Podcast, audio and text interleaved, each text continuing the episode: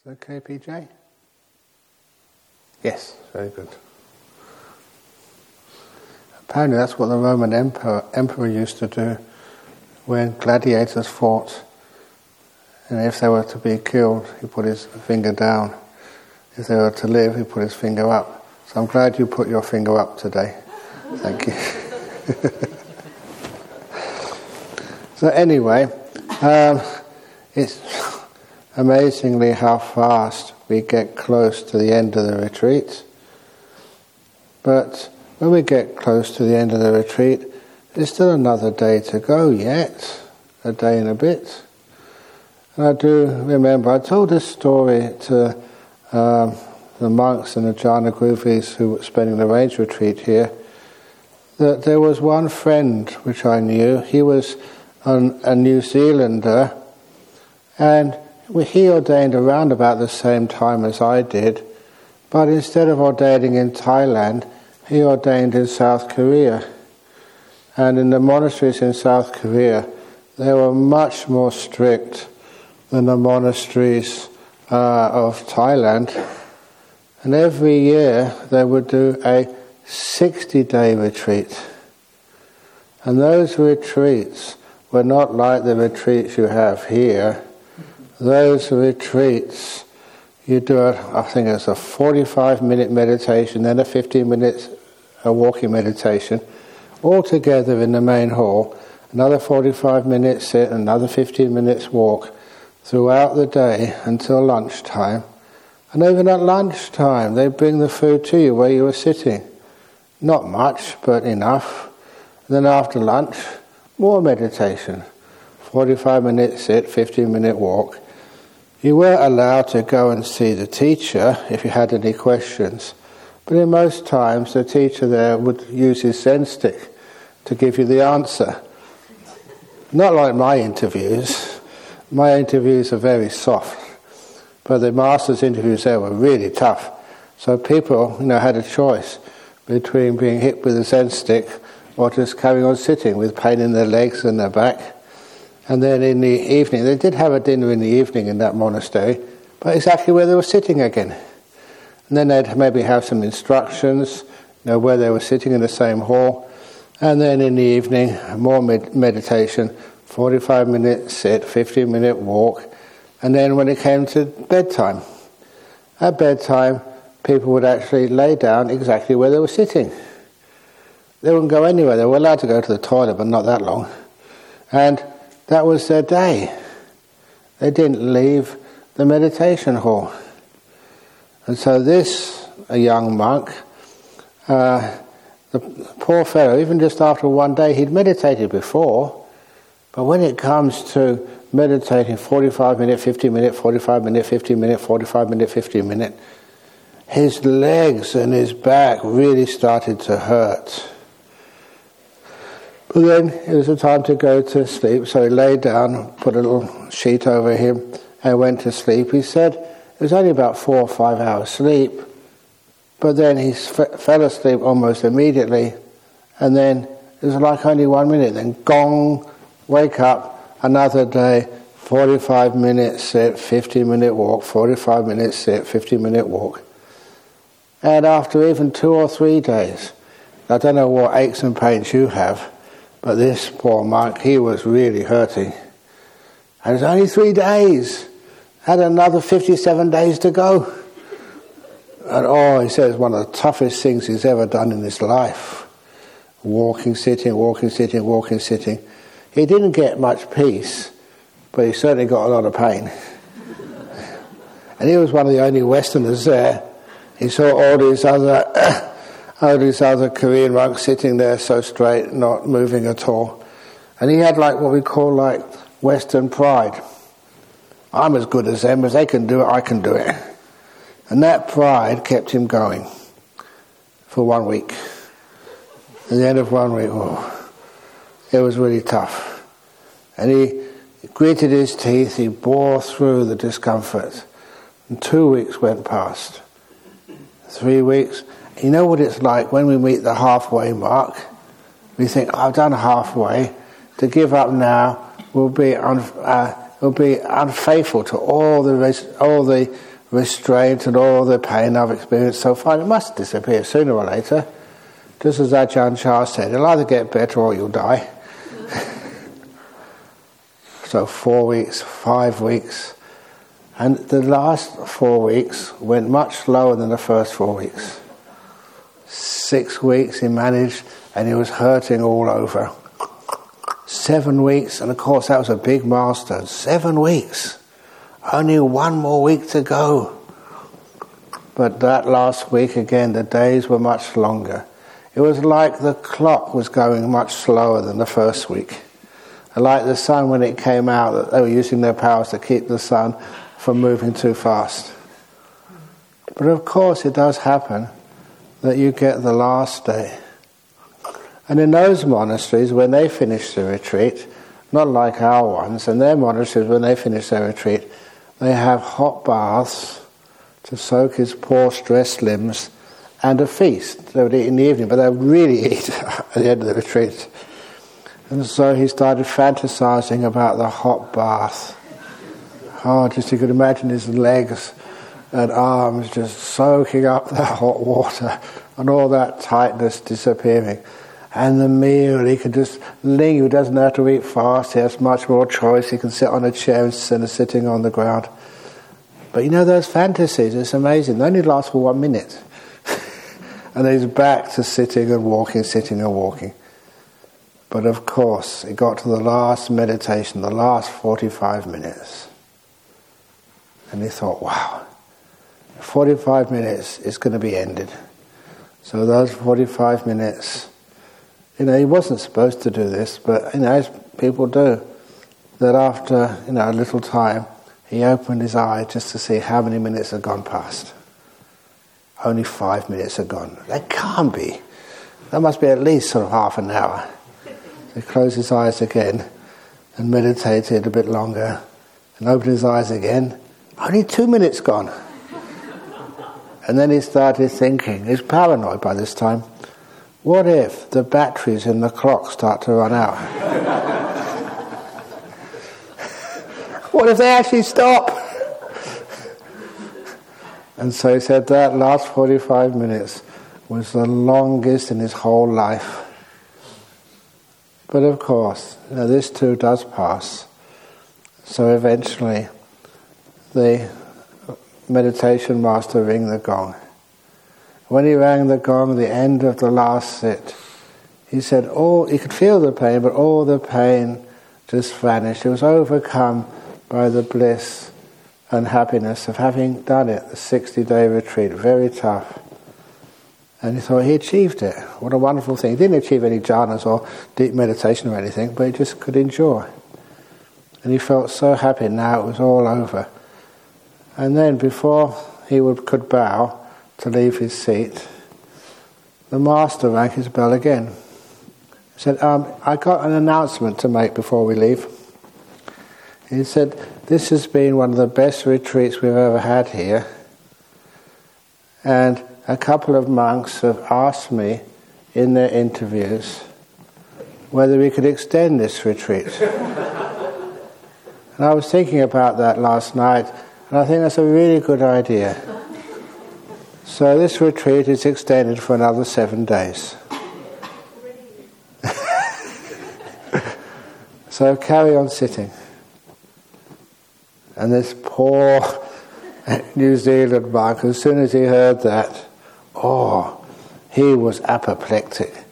He didn't have any pain in his limbs, but he was so upset about these monks and instead of actually watching his breath or anything, he spent all the time thinking who those monks could have been. Trying to identify them. And once he had ident- he didn't really know yet, but he would find out. And then he started thinking of all the things he was going to do to them.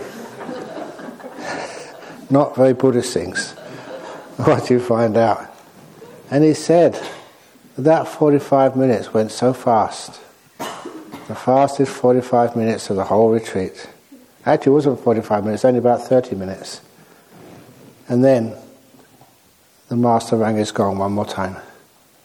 Retreat over, hot baths are ready, great food down there if you want to take the food first and the bath later or the other way around. The retreat's over. And this poor New Zealand monk, what's going on? Is the retreat over it's not over?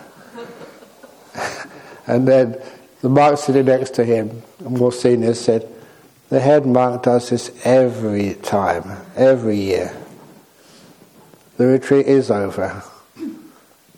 And uh, the um, Korean monk, or the, the um, New Zealand monk, his name was Ham Wong, and he said that 45 minutes or half an hour, however long it was, that was the fastest uh, time he'd ever experienced. And he also, that's where he learned his insight expectation, wanting things to happen now. That was what was causing him all this incredible anger at the very end of his retreat. He said thank you to the teacher because that's where he learned the most. So, do you understand that? Has this been a good retreat? So, shall we extend it for another week? Yes.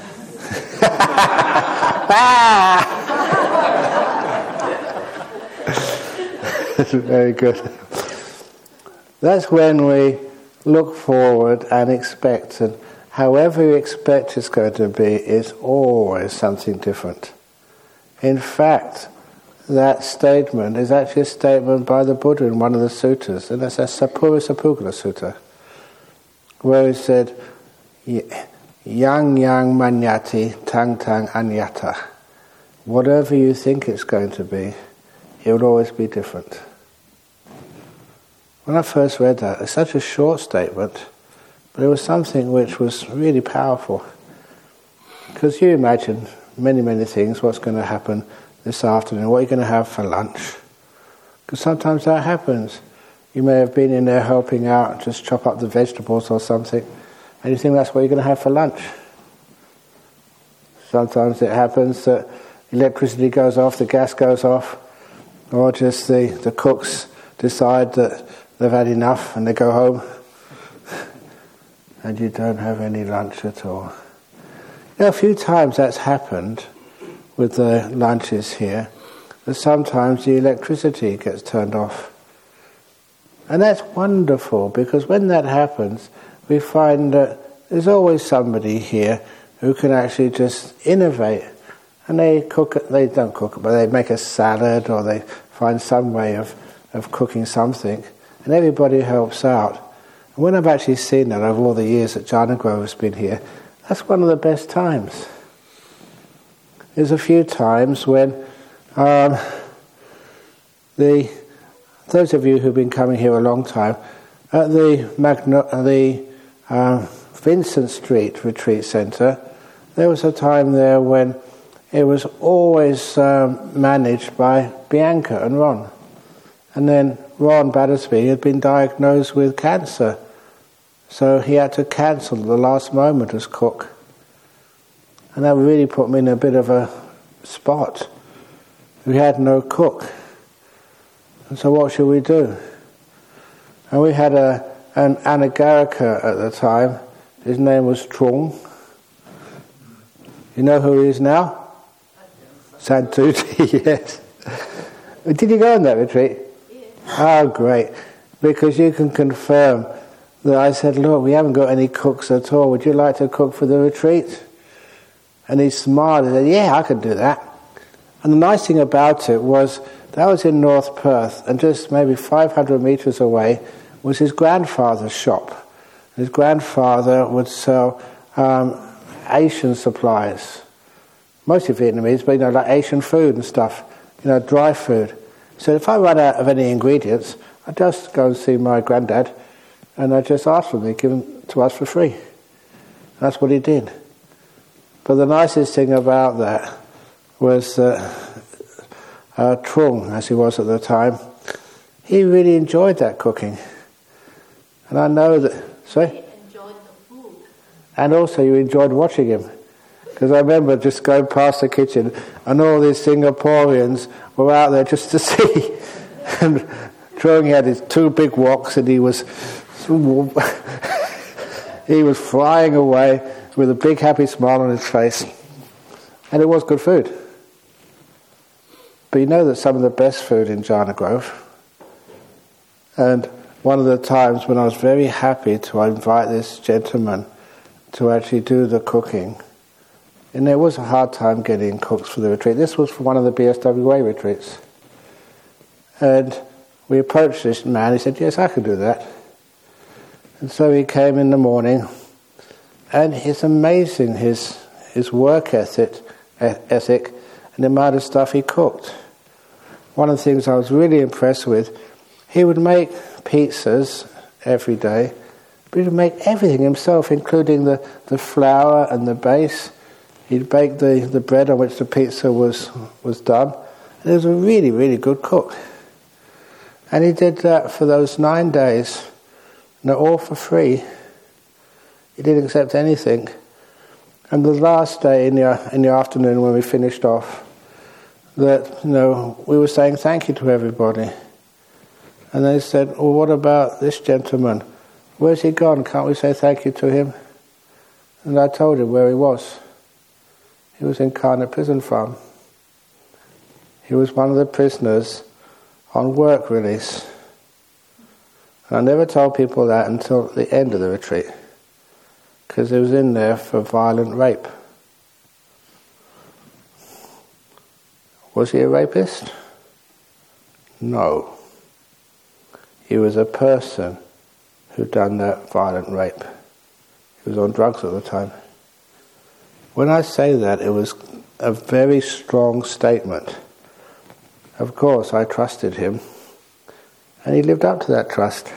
He said he did that once when he was young, he'll never do it again. He never has done anything bad again. He's now out in the community and just uh, happily married. Always happy to help out. But at the time, it was my way of giving a teaching to each one of you. That there you have a. If I'd have told you you know, who that person was and where he was staying at night time once he left here, I think most of the people would have probably left at the retreat scared.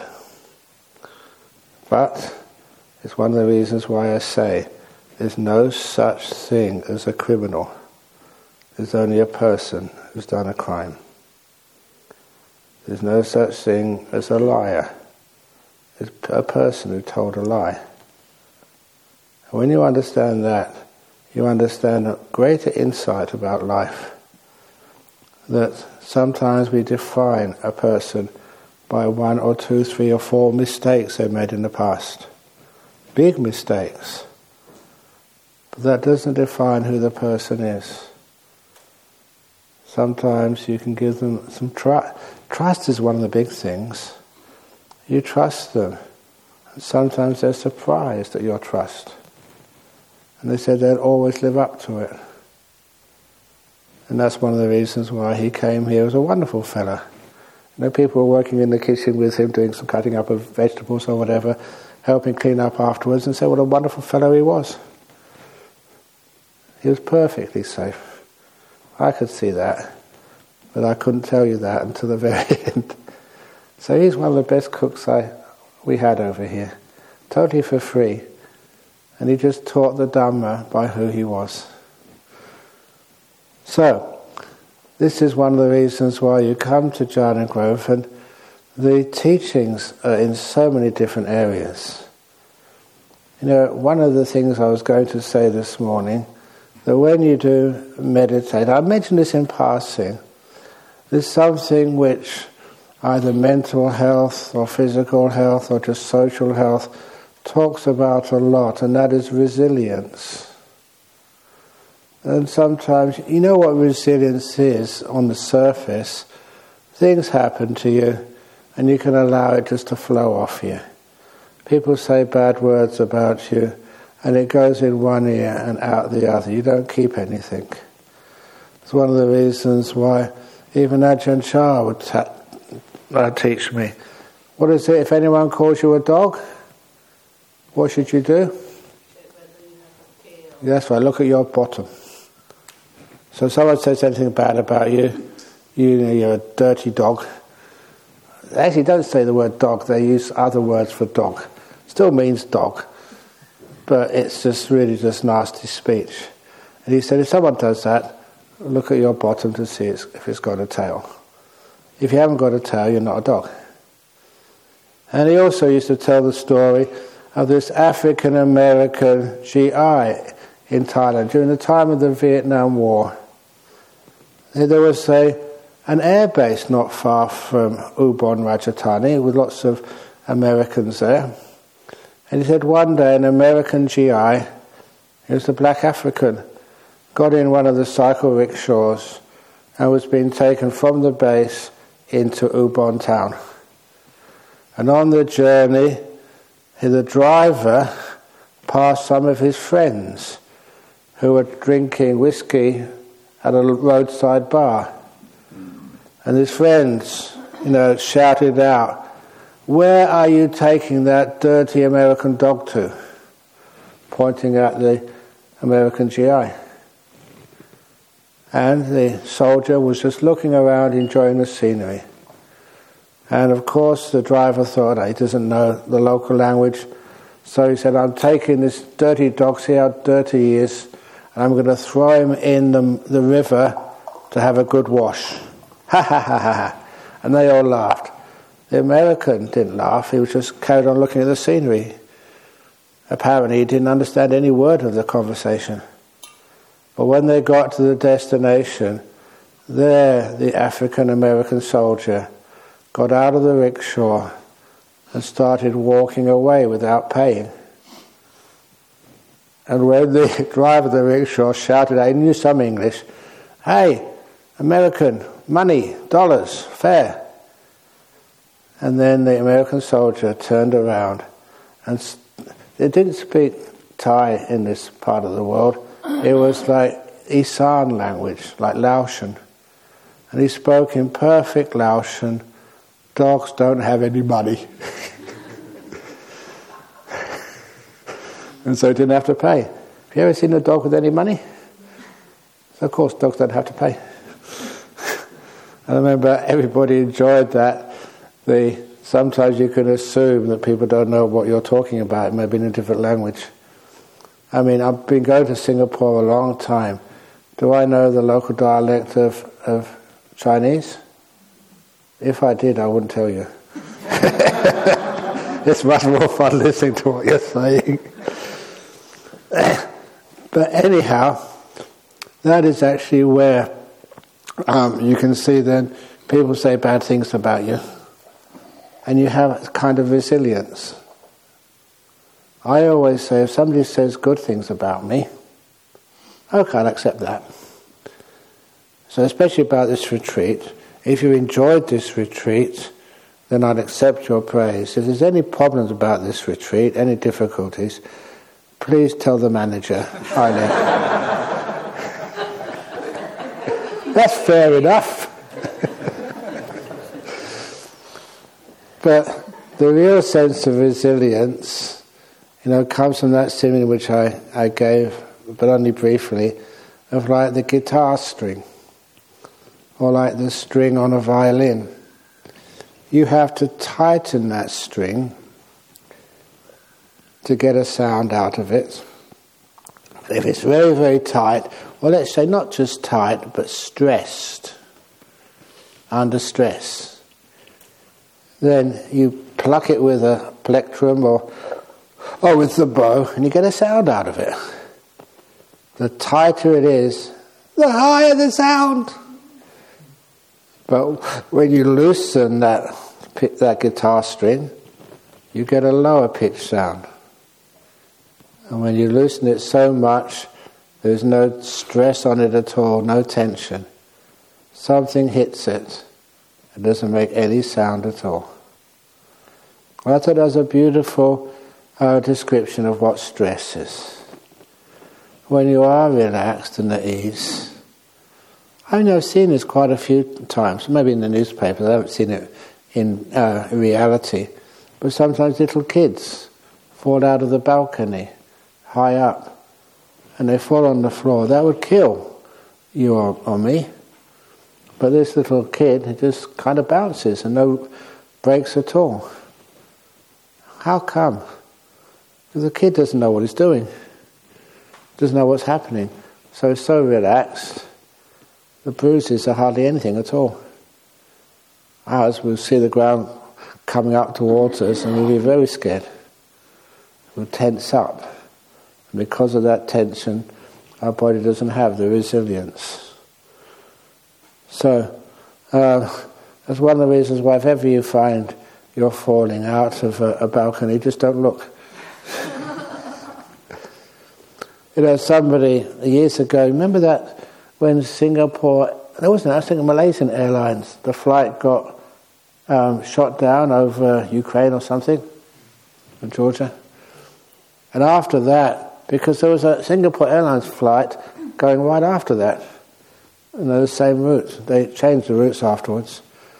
But people ask me, Ajahn Brahm, please don't fly to England on Singapore Airlines. What would you do if you got shot down? If I got shot down over uh, some of these places, say Afghanistan, even if I survived the plane crash, then they'd cut my throat because I was an unbeliever, I was a Buddhist. So what are you going to do? And I figured that out very easily. So what I would do, first of all, my robe, that would be my parachute. It's a big robe, you know.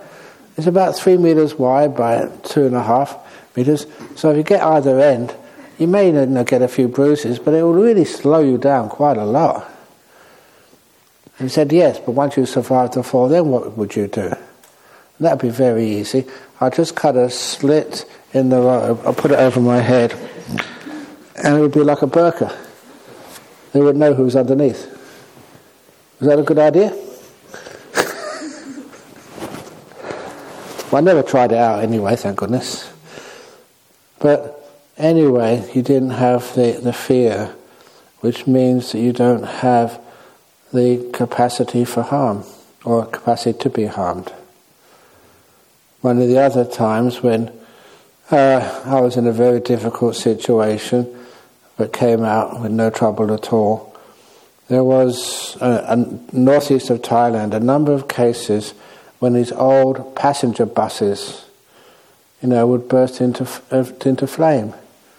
One of my friends, who was a monk, he was in one of those buses, and it burst into flame. He escaped with his life, but all his uh, his yarn and his bowl were still within the bus. He had to leave them in there, and they all got burnt to bits. And the bus company, because he was especially a monk, they made sure that they gave him a replacement bowl and other stuff, because you know they didn't want to have bad karma. They already had enough bad karma, but they didn't want more. So anyway, so I was in a bus once, many times, but on this occasion, an old bus in the northeast of Thailand.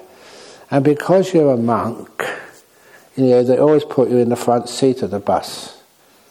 You know why they do that? To protect the bus and all the passengers behind from a front end collision. They say the, the monk's good karma would actually protect everyone behind. So a few times, I mean, another bus trip, and like a big modern bus, they put me in the front. And the, I was almost right, right next to the window. And the driver was to the left. And the driver was so happy to have a monk on his bus. And I found out the reason why was because there was a movie on the TV for the bus passengers, but the driver was also watching it. and he's going down these really busy freeways. And it was really dangerous, you know, he'd be driving around watching the movie, and it's my job to protect the bus. Fortunately, it worked okay, but on this occasion, in the front seat of a bus, and the next to the window on the right hand side, and it was on the right hand. Yes, really, that's what I remember. Yeah, but in Thailand they used to drive anyway. Yeah. No, no, no, because the driver was kind of next to us, and yeah, but anyway, the, there were two monks in the front seat. I was on the uh, the window seat, and there's another monk sitting next to me. And then a packed bus, lots of villagers there. And then someone in the back shouted, "Fire! Fire!" there was smoke coming out. So the driver slammed on the brakes. And the driver, once the bus had stopped, he went through the window to climb out. And the monk sitting next to me on the, the aisle seat, you know, we're not, we're not supposed to come into physical contact with the opposite gender, but he didn't mind that. This was an emergency. He pushed his way out too. And everybody was getting out. And because I didn't read the newspapers, because I didn't sort of see the TV or radio, I didn't know what was going on. So I just sat there in my seat, just really peaceful and just not worried at all. I wasn't brave, I was stupid. and everybody left the bus except for myself, just sitting in the seat calmly. And uh, one man at the back was trying to find out what the source of the fire was. And he saw, saw the source of the fire. It was just a cigarette. I just made a tiny fire in the back. He put it out so easily. And he said, Oh, it's only a cigarette. All is safe. You can all come in now. And so all the monk, all the passengers came in. And as every passenger came in, I hadn't moved. I just sat there all the time. And all the passengers, they came past me. Oh, all right. Oh, enlightened one. it was totally undeserved. but it was cool. So, anyway, because of sitting in the front, you know, I did try that once because they do that on buses all the time. It's standard practice. So I thought, why not on Thai Airways? I was in my um, economy class seat, and I told the the flight attendant, "Say no, you know, aircraft do have, you know, front end collisions and stuff, and they hit the ground. You know, if you upgrade me to the front, that will keep everybody safe. nice try, they said, but they didn't do it. anyway, uh, back to um, how to deal with such difficulties. The, the resilience, if you are relaxed, you're not tense in your body, you find that a lot of times you fall down or something hits you or you have some kind of disease or you have some kind of injury, you do repair very quickly. You've got some immune system response which is really strong. It's resilience. A lot of time that resilience is connected, not always, but a lot, to your peace of mind how relaxed your body is. So if your body is really relaxed, you can take uh, something hitting it and you don't bruise. You can take some an injury like you step on a nail and it just heals really quickly. If you're very worried and concerned, of course, that would make the lack of resilience. And even small things hit that, it makes a big sound. The most important part of resilience is in your mind. Are you really relaxed or are you really tense? If you are really tense, one small thing and it like it really resounds inside you. It's like a tight string, an ordinary thing strikes it. It might not usually affect most people, but for you, you're so tight and tense, small thing hits the mind and it really makes a big sound. That's one of the reasons why, one of the things that you will grow on a retreat like this is that resilience. One of the great examples of resilience I always remember was, you know, Ajahn Chah's second monk, Ajahn Liam. And I remember him, he would always work so hard. And when he became the boss monk, the abbot, after Ajahn Chah passed away, I remember asking him one day, it was a, a common question, you know, once I became a head monk, I was just being a bit sort of above myself. I just asked him, well, you know, I've got some monks I have to train. What about your monks? How do you train your monks? Are they easy to train? He said, yeah, really easy to train. So how do you do that? Said, oh, easy. When the monks go to the left, I let them go to the left. When they go to the right, I let them go to the right. That's why they're so easy to train. and he laughed. And I thought, there's a lot of wisdom behind that. How can you let the monks go to the left and then let the monks go to the right? Aren't you supposed to tell them and discipline them and tell them what to do? He said, no. He teaches them. It's like the story of the, the emperor, the general in the imperial army who had the best discipline. You remember that story? That meant a lot to me when I read that. The emperor asked this general, Why is it that all your soldiers under your command always follow your orders? And other generals, sometimes some of those soldiers disobey them. How come your soldiers are always obedient? And the general said, Because, Your Majesty, I only tell my soldiers to do what they want to do. That's why they always follow orders. Have I ever told you to do something you don't want to do? And yet you always come here for the meditation, you keep quiet, you know, that all keep the precepts as best you can. So how come you are so well disciplined when I don't tell you off? And the answer was, said the general, he spends more time inspiring his soldiers now, in an army, you want to inspire your soldiers by saying, "Now, this is for our, our culture, our traditions, our wives and children, you know, our parents and grandparents to safeguard them.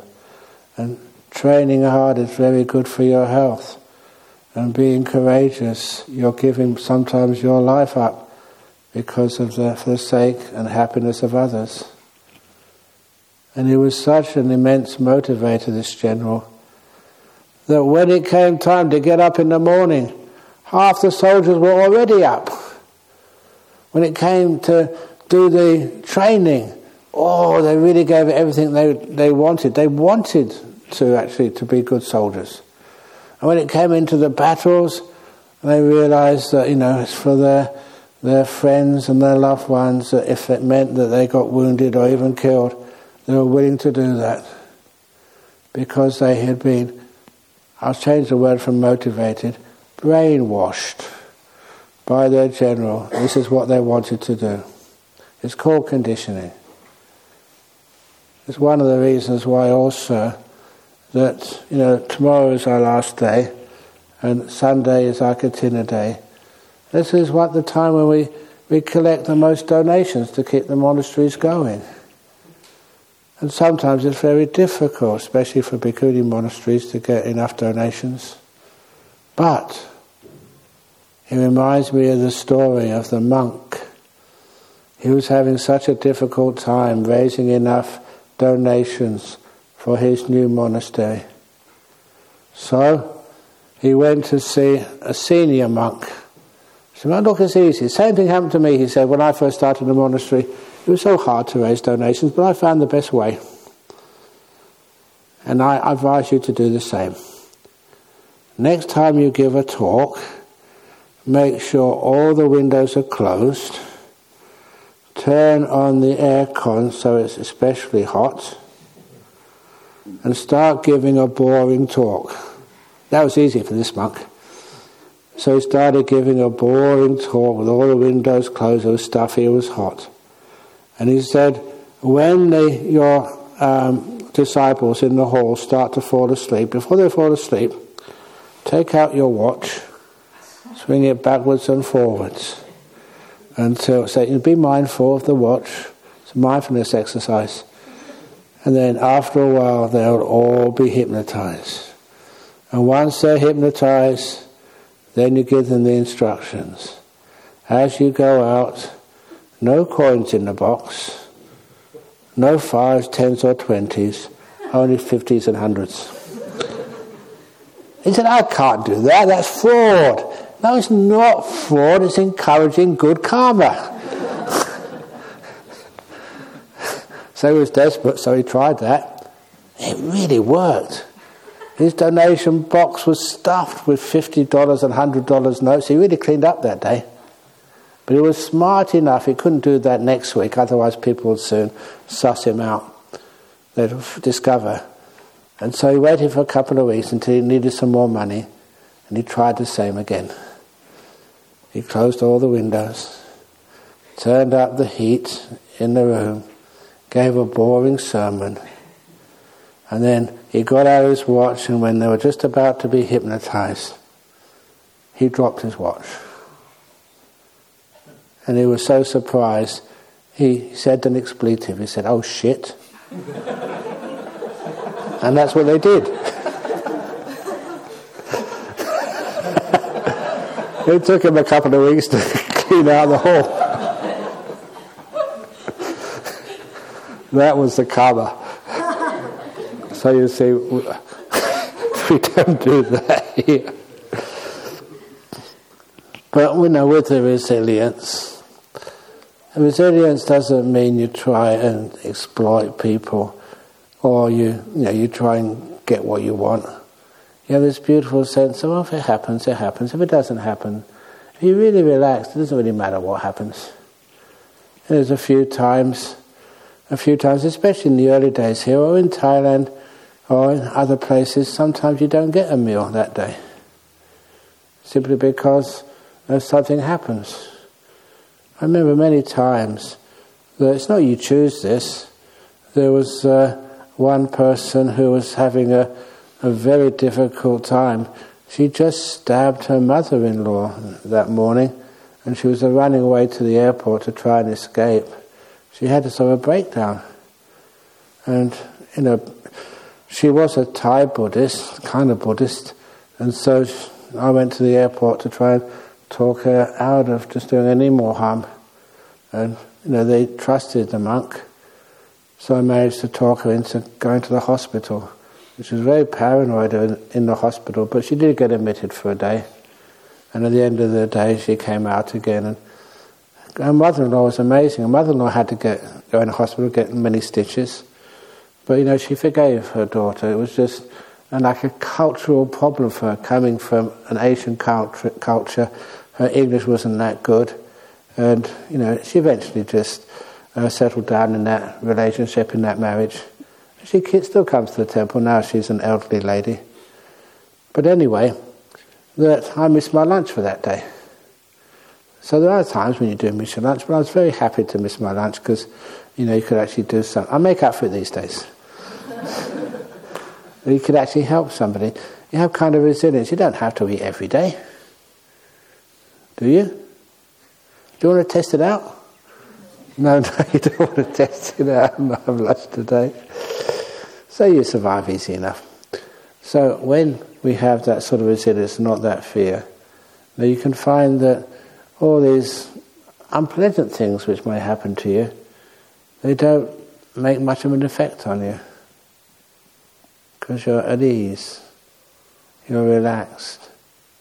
Are things like somebody dying in your family. If you're very, very tense and tight, you find that's too much. You can break down.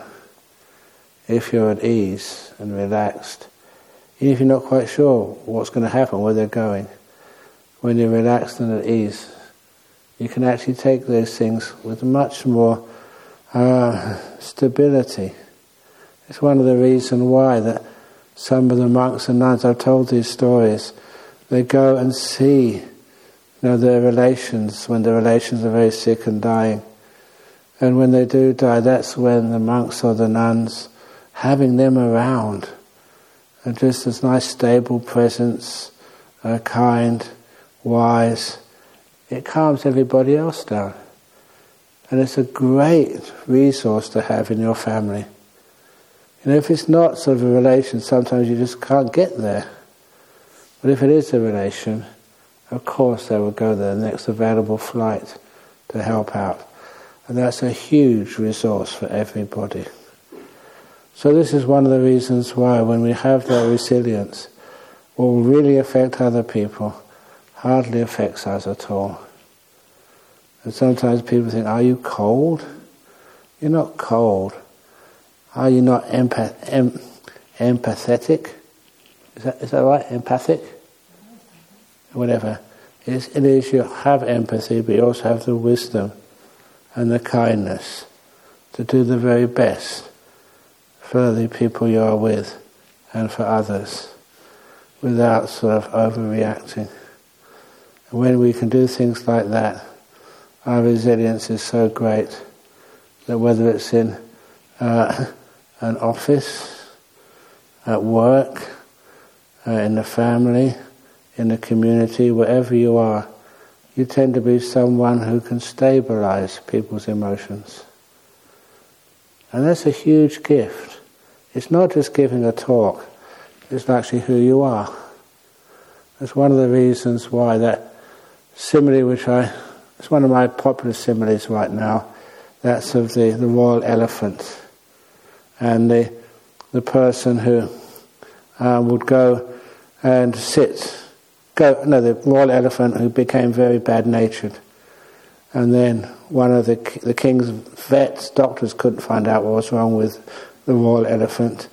But then eventually this um, minister went there and they found out the reason why the elephant was very sick, was badly behaved, was because a, a group of bad people was were meeting behind the elephant store. And even though the, this was actually a story, I've adapted it obviously, you know, from the Dhammapada. Association with the wise is a great benefit. Association with the fools is a danger. And even though the elephant can't understand human language, just listening to the bad speech of this bandits who met behind the store made it into a bad elephant. But after a while, staying with good people, because after the, the bandits were arrested, it was replaced by monks and nuns who would meditate there, talk Dhamma there, be kind there. And that meant that the elephant changed back to being a good elephant. I often say that's one of the reasons why people come and stay at monasteries or uh, the nuns' monastery. Sometimes you send your your husband to stay at the monk's monastery because it's a bit out of control. And then being with very kind monks, he soon settles down. And he comes back, it's like sending in your car to be tuned. they come back and they run much better. Or you send some, some of your friends, or maybe your wife, to the nuns' monastery. And she comes back and she's, her speech is just so much better when she's hung out with the nuns for a while. But you know, there's one problem with that, and that is because the monks have been hanging out with your husbands for a while. Sometimes the monks get a bit bad speech. anyway, um, that was a beautiful story, you know, from the Buddha. It's one of the reasons some of those stories are just powerful. Somebody reminded me it was an email from uh, uh, one of our, our, volunteers in town saying there was a gentleman, there's an old school psychologist over in the United States somewhere. And what got him through a lot of difficulty was the old story of the donkey who fell in the well. Remember that story? All of you? Okay. I'm going to tell it anyway. so once upon a time, a donkey was walking in the forest, minding its own business, a very an ordinary donkey. But because he wasn't mindful, he'd never been to the Buddhist center and done any retreats, uh, his mindfulness was not that strong, so he fell into this well, this big open hole in the middle of the jungle. Fortunately, it was a dry well. So when he got to the bottom of the well, he didn't drown. He was a bit bruised, but uh, he couldn't get out.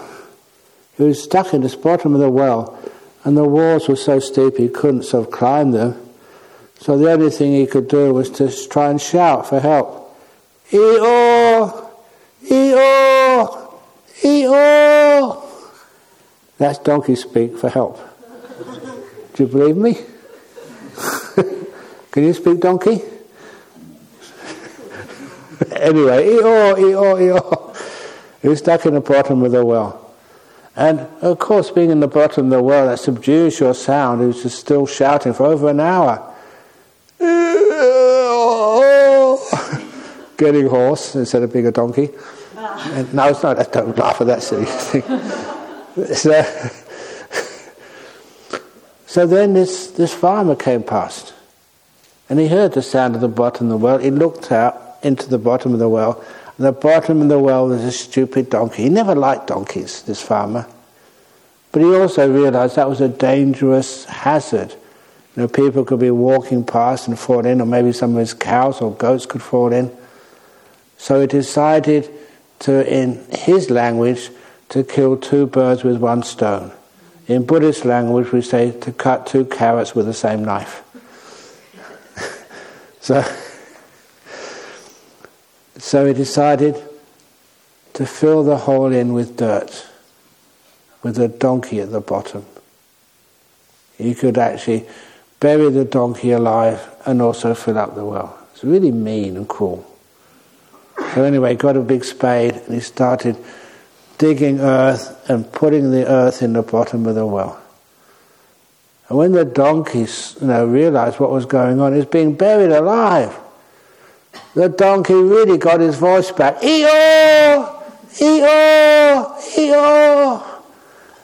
you know, trying to stop the man from killing him. But the man didn't care. He just kept on putting the earth into the well. And after a while, the donkey stopped shouting. The man thought he'd already buried that donkey. So he just kept on shoveling earth. And he couldn't actually see what was really going on in the bottom of the well. What was really going on, I'll just move to the front of this to show you. what was really going on. Every shovel of earth which went on the donkey's back, he shook it off, stamped it in, and that donkey grew a centimetre higher every time. Another shovel full of earth, shake it off, stamp it in, and the donkey was another millimetre higher. And of course, the farmer never realized what was going on. He was busy shoveling the earth. He never noticed a pair of donkey ears appearing above the top of the well. The donkey kept quiet at this point. Never saw the donkey's head appear on the bottom of the well, kept on shoveling the earth. and he never saw when the donkey was close enough to the top of the well, he could jump out and and he bit the donkey on the bottom. No, he couldn't do that, could he? Thank you, B. That was a test of your awareness. The donkey bit the man on the bottom just uh, so he could always remember just what a sore ass is like. and ran away. And the moral of that story is if somebody abuses you, says wrong things about you, don't shout out. Shake it off, stamp it in, and you get a big bit higher every time. And this guy of the United States, he said in his email, said that was a story which meant the most to him. But I must admit, sometimes you tell those stories, it doesn't work.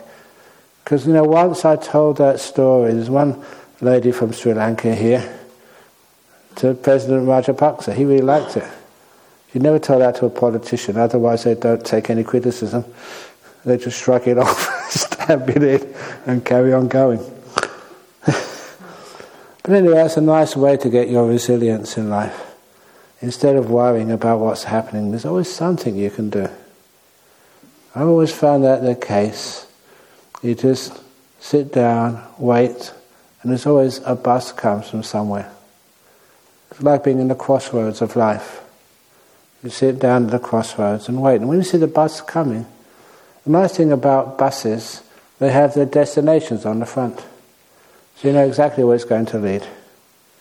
And so you take the bus which you think is going to go to the destination you wish. So you don't always have to you know, keep on going and make decisions all the time. Sometimes one of the best decisions is just to pause, to wait until the right decision comes up and you will know it.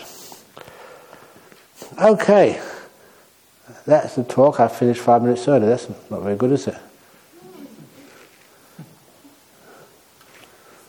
Sadhu, sadhu, sadhu. Very good. you know, sometimes when you start these talks and you say sadhu, sadhu, sadhu, people think you're crazy. But after a week, they know you're crazy. no, you're just a happy monk.